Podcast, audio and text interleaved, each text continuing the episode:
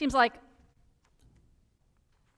only poets can speak about it abortion. That prose is too blunt an instrument.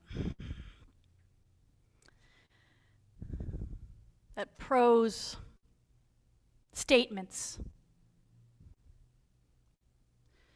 will turn tender questions of life and death and fear and soul and love into stark black and white cartoons when they can really be portrayed only with the most delicate brushes dipped in washes of pale color, colors that bleed into each other, life into life, justice into justice, freedom into freedom, death into death.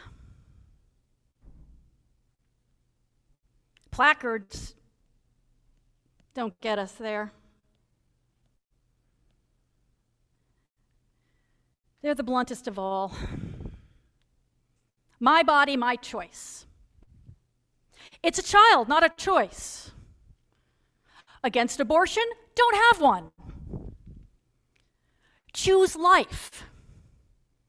Not that any of these statements are, are wrong and they're deeply felt. They just They don't seem subtle enough, nuanced enough for the depth of feeling, of experience, the complexity of the values and emotions involved. Maybe all of the most important questions, the most important decisions are like this, many of them anyway. In that they don't weigh good against evil, but one good against another. And yet, even saying that, I know I'm saying something very controversial. That there are plenty of people who insist that abortion is simply not a serious moral dilemma or a moral question at all.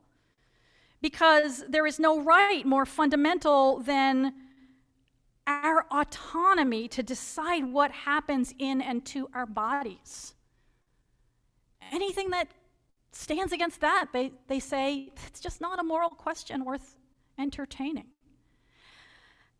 While others insist that there is no right more fundamental than life the right to stay alive and contribute and grow. And put this way, with the bleakness, the black and whiteness of placards, who could disagree? the value of life, the value of bodily autonomy. Of course, of course, those are so precious, non negotiable. They're, they're almost the same thing. And yet, here we are, because in pregnancy, they come into conflict sometimes.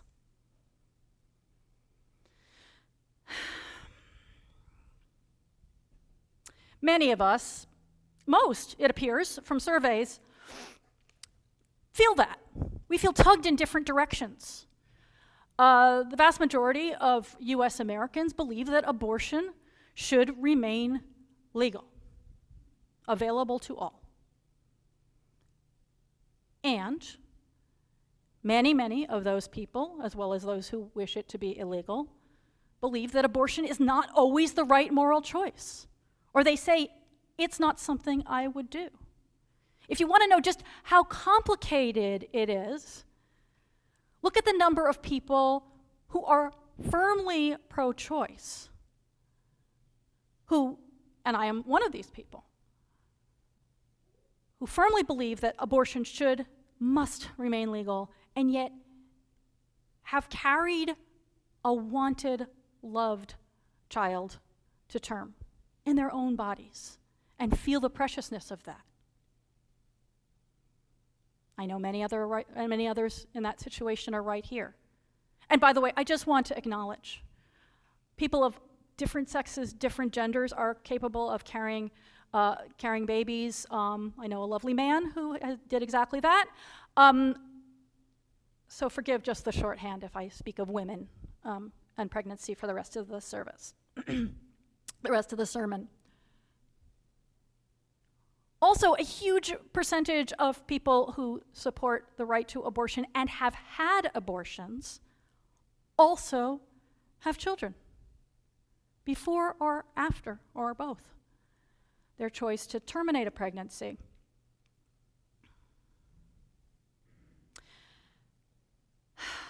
And this is why we need to be able to talk about abortion. Because the dividing line between different policy options, legal options, doesn't just, it's not between faction and faction. It's this crooked, jagged line that runs right down each of us between values that we hold dear and outcomes we wish were so.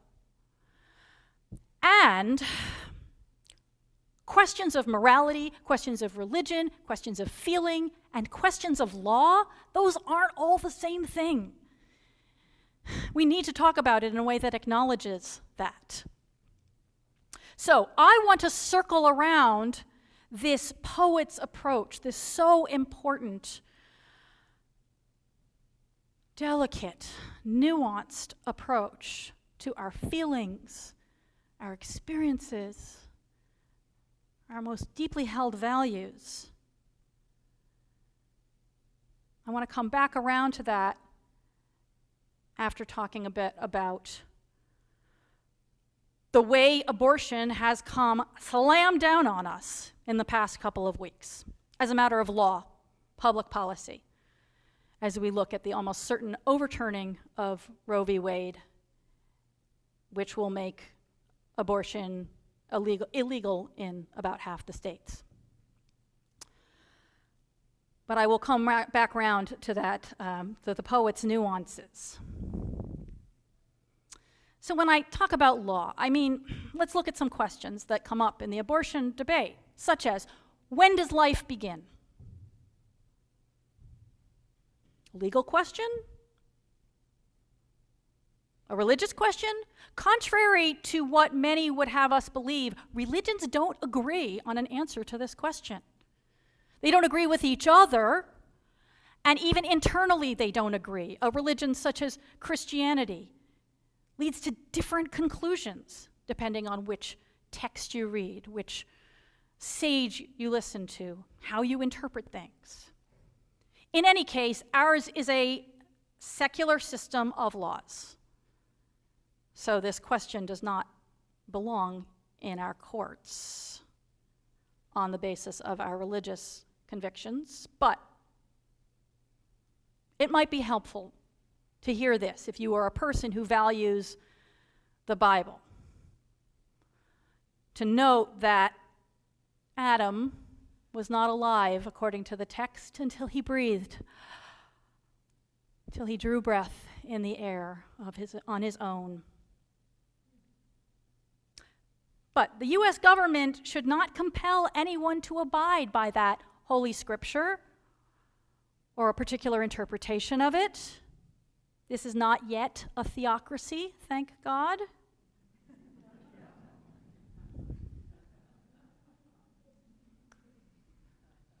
Of course, you could answer the question when does life begin using a secular tool such as science? No, you can't. You can't. Science doesn't answer that question. Science can tell us lots of valuable information. Uh, when does a heartbeat begin? When do the neurons begin to spark? When can a brain operate on its own outside the protection and nurture of a womb?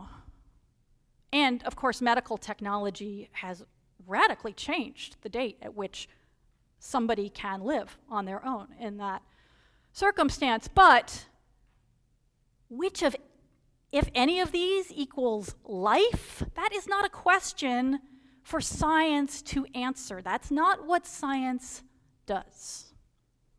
These are the kind of questions we wrestle with within ourselves and in conversation with people whose values we share or trust. Here's another question that seems to have dominated, strangely enough, the, um, the legal conversation at times. When do we acquire a soul? Need it be said that that is not a legal question in a secular society? It's a good question. If the, if the word soul means anything to you, which is not a given, it's a fascinating and important question. Let's rephrase it like this. This, this sounds better for the courts.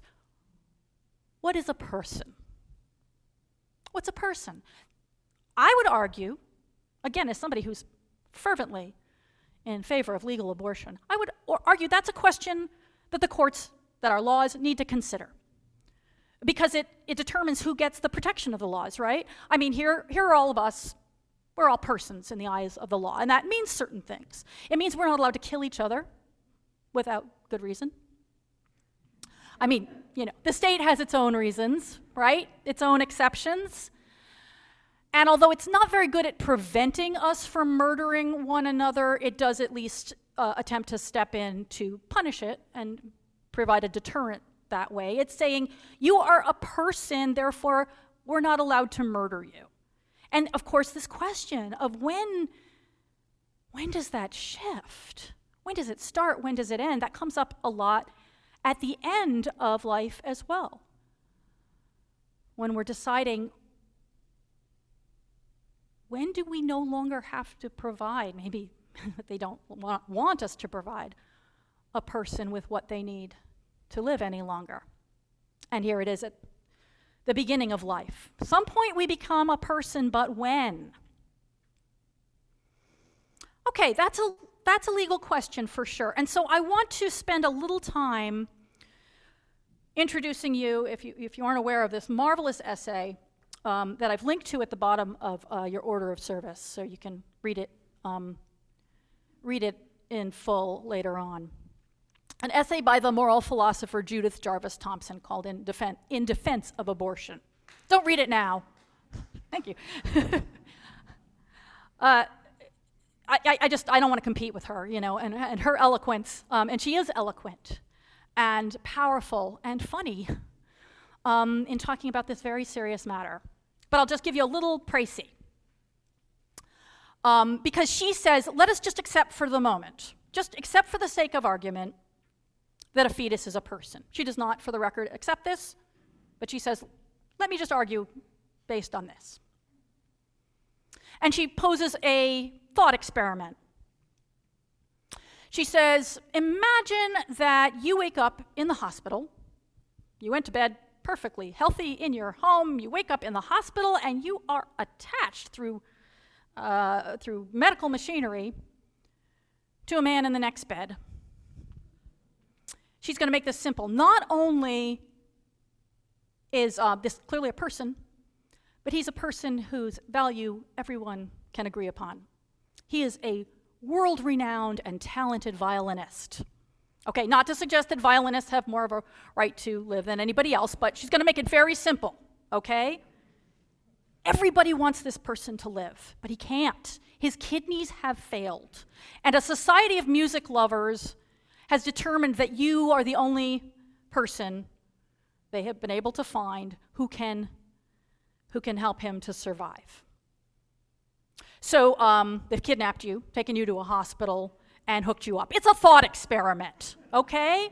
And it's a good one because then they're asking, okay, here we have a person, he has a right to live. Nobody's questioning that. He's innocent, he has done nothing wrong. He deserves to live. And she says, Do you have an obligation to give him what he needs to survive? And she poses a question using the um, well known biblical story that has found its way into our legal framework of the Good Samaritan. She says, if they tell you you need to, um, you only need to do this for nine months, after that, you can unhook from this guy. And the wonderful violinist will have been saved, everybody will be very happy, and you can go on your way. She says that would be the law not only requiring you to be a good Samaritan, going out of your way to provide for somebody, for what he needs to live. It would require you to be a splendid Samaritan. She says, let's make it even simpler. Let's say you don't need to do it for that long at all. Let's say it's an hour. They say, oh, you've just woken up. 55 more minutes and you can go. What you might call, what she might call being a minimally decent Samaritan. and she points out, I told you she was funny, yeah? But what's not funny is that, as she points out, there is no law in any state in the Union outside of this matter of abortion where you are required to be so much as a minimally decent Samaritan. Not talking about the moral issue. As I said, I'll come back to that. But legally, no one would require that. It's enough to say, it's my body. I didn't say he could. I'll come back to consent too. I didn't say he could, and I don't want to, and that's enough in the eyes of the law. I mean, if we make it an hour like that, it's kind of comparable to um, something perhaps morally we should all do. A minimally decent Samaritan who is healthy and legally able to give blood would do it every eight weeks like clockwork. Most of us don't. Fairly minimal inconvenience and discomfort, and, and you could save a life. But we don't require that. That's not what the law does. That's not, she says, that's not how the law works, and it's not how we want the law to work. That's why the legal question and the moral questions of abortion are separate. They have to be separate. Now let's introduce a complication, as she does. This has been a case such as rape, right? You had no choice whatsoever. Um, as she says, you could protect yourself from rape by, you know, locking yourself in a room forever and ever. But, you know, if you are have any kind of freedom of movement, you're taking the risk. If you are a person capable of becoming pregnant, you are taking the risk that you will be raped and become pregnant. Okay. You, by walking innocently in the world, have been kidnapped. Who could have guessed by the Society of Music Lovers? And now your life is hitched to somebody who is innocent and deserving of life, but you didn't consent. What if you did consent? What does consent even mean? This is where it gets really complicated. This is where it's too nuanced. In my view, which is why I take the position I do. It is too nuanced for the law. She gives an example. It's the kind of example, nightmare scenario that people who are flatly opposed to abortion want us to think about, although I don't know if it's ever actually happened. She says, okay, imagine uh, somebody's fertile, they have sex that could get them pregnant with no thought whatsoever of trying to prevent such a pregnancy, they get pregnant, uh, she's, she's seven months pregnant and decides, I really want to go to Europe, like now, can't fly. I think I'll get an abortion so I can take my trip. Okay, right? Between that callousness for what we are granting for the sake of argument is another person to a child, desperate, raped, terrified, pregnant, which many people would say even that child has no right, should have no right under the law to get an abortion. Between there, there's a, there's a vast span of these delicate colors, these different shades.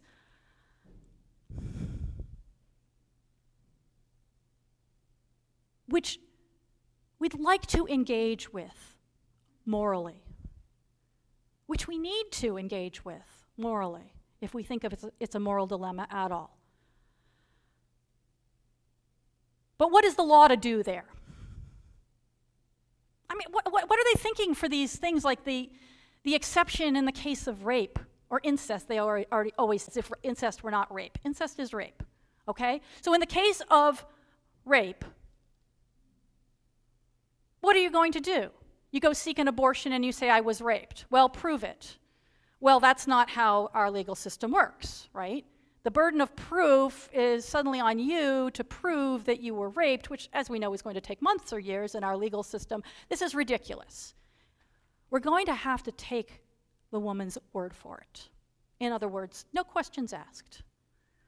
It is between her and her conscience and whoever helps guide her through her difficult decisions to know do I have an obligation? How good a Samaritan am I having to be here?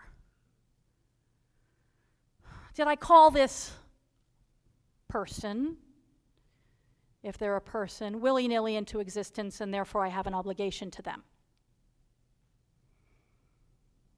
So many questions in there, and they deserve our honest engagement. As I, this poet has engaged them. And gosh, it was hard to find a poem to share that didn't seem to back up one placard or another or both at the same time? Is she saying, don't have abortions, that abortion is wrong because she says, I'm still thinking 10 years later, I'm still bleeding? Or is this a pro abortion and pro legalization poem because she says, this is what I had to do, or I would have remained a child. Neither one. She's a poet, speaking beautifully of an experience so that we can see how complex it is. Law can't allow for that kind of complexity, it just doesn't. All we can do is say, This is how it is, this is what's available to you. Please let it be abortion for those who need it. And then those who reach that conclusion, they have those conversations with those who love them, who care about their values, their, their family, their friends, their church, or other religious community, which I hope that everybody in that situation has somebody who will listen to them, hold them, not tell them what to do, but just Ask them helpful, open questions. What do you need to do? And here's why I want us to engage. As a religious community that has sexuality education underway today and every year, our, what we call OWL, our Whole Lives Sexuality Program. What I would want to say to everybody on the cusp of thinking about uh, any kind of sexual activity that can get you pregnant, if you're going to do that, try to think through for yourself what does consent mean? Where do I become responsible? At what point? Is it I need to never have sex at all? That's too risky until I'm ready to have a baby? Okay, some people would say that, then abide by that. If it is uh, I need to use responsible birth control, but if it fails, I will feel I have done what I needed to do, taken care of my obligation to another person. Let us help you observe that.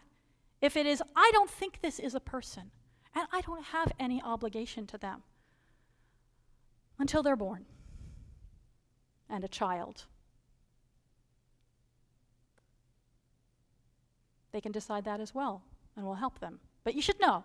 You should try to know as best you can when it's still all a theory. That seems like something we could ask of one another and help one another to do. But it's so hard for us to have these conversations. And I'm aware of how loath I've been to have them when abortion was legal. How hard it is to admit any nuance, any feeling when the law feels so frail.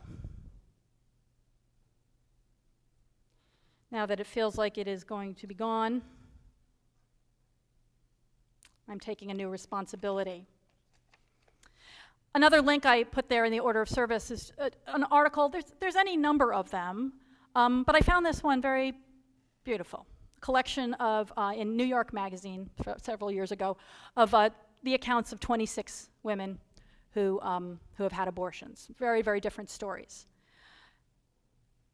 Because I wanted to share this quote in particular from a woman identified only as Maya and uh, 23 years old and living in Oregon.